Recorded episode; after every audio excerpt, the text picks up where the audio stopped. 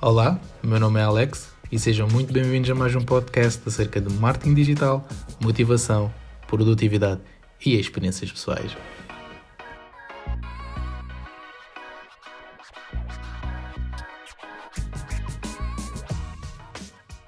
Este episódio número 4 vai ser basicamente o meu top 3 de dicas para a produtividade, que apesar de ser um tópico relativamente simples, um, é algo que, que, bem trabalhado acaba por libertar muito tempo do nosso dia a dia e, e, e permite-nos aproveitar esse tempo que foi liberto em coisas que realmente nos dão prazer na vida. E vou começar com a dica top número 1, um, que é basicamente tu saberes o que é que tens que fazer no teu dia a dia, na tua semana, no teu mês, dependendo de como tu planeias o teu dia a dia. Isto porquê?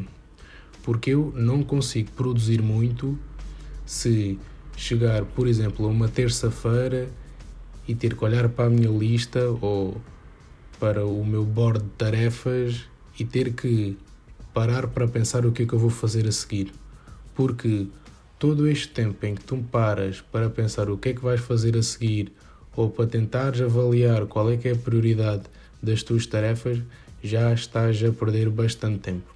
Portanto, começa por perceber de que forma é que tu vais organizar o teu dia, semana ou mês e espalhar as tarefas conforme as prioridades pelo teu tempo, pelo tempo que tu tens disponível.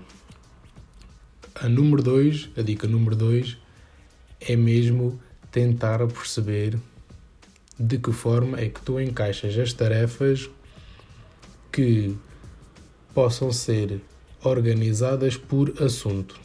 No meu caso, que trabalho com marketing digital, design, websites, redes sociais, eu normalmente organizo conforme conforme este, esta linha, esta sequência. De manhã faço o design, trabalho criativo, das 9 às 11. Um, depois, se tiver que fazer eh, desenvolvimento de sites, fazer análise de reportes ou algo do género, vou tentar fazer uma time box para isso e depois passo para as redes sociais. Isto para evitar que o meu foco se divida por tarefas que precisam de ser executadas de formas diferentes. E a partir do momento em que pego numa tarefa de design, vou executar sem muitas quebras na concentração. Se tiver que fazer muitos switches, já, já acabo por sentir-me perdido e não consigo concentrar-me e a falha da concentração leva à não produtividade e é tudo uma bola de neve.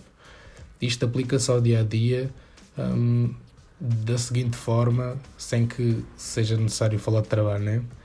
Se eu, que vivo aqui em Silos, quiser ir a Portimão, por exemplo, a uma Decathlon, e precisar também de fazer compras, eu vou daqui a Portimão, vou à Decathlon e faço as compras pelo caminho ou na volta.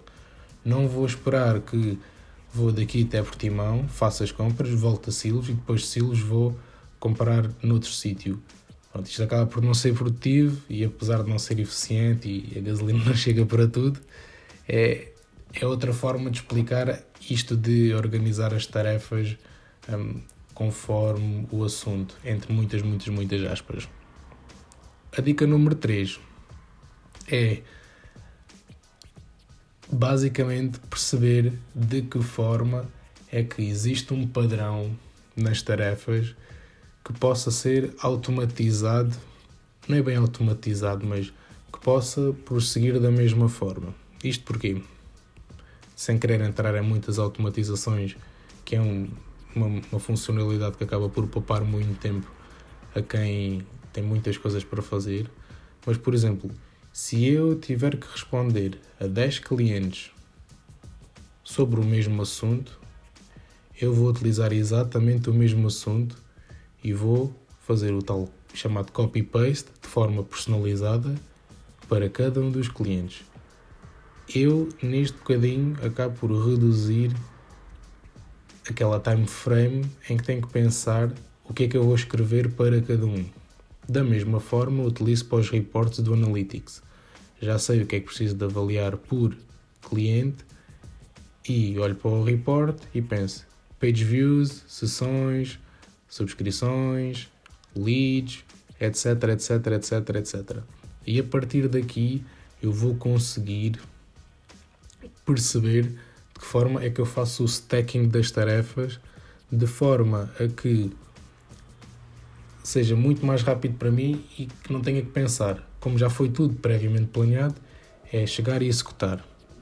Como dica bónus, e esta é, é opcional para quem quer chegar a um, a um nível diferente de produtividade, que é desde a planificação à organização e à execução, todas estas tarefas, todos estes momentos requerem uh, gastos de tempo. E a dica bónus é exatamente medir os gastos de tempo.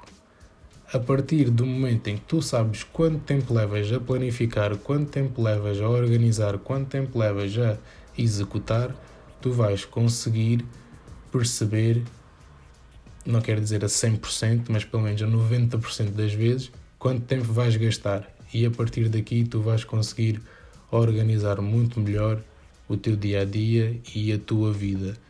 E é assim que começa os três primeiros passos para a produtividade. Desta forma, eu vou esperar que vocês partilhem as vossas melhores dicas. Vamos abrir uma conversa sobre este assunto. Se acharam útil, deem o um gosto, subscrevam, deem algum rating nas vossas plataformas preferidas, Spotify e Apple, e, e digam-me o que acharam, que o próximo episódio está mesmo aí à porta. Muito obrigado por me ouvirem e até à próxima.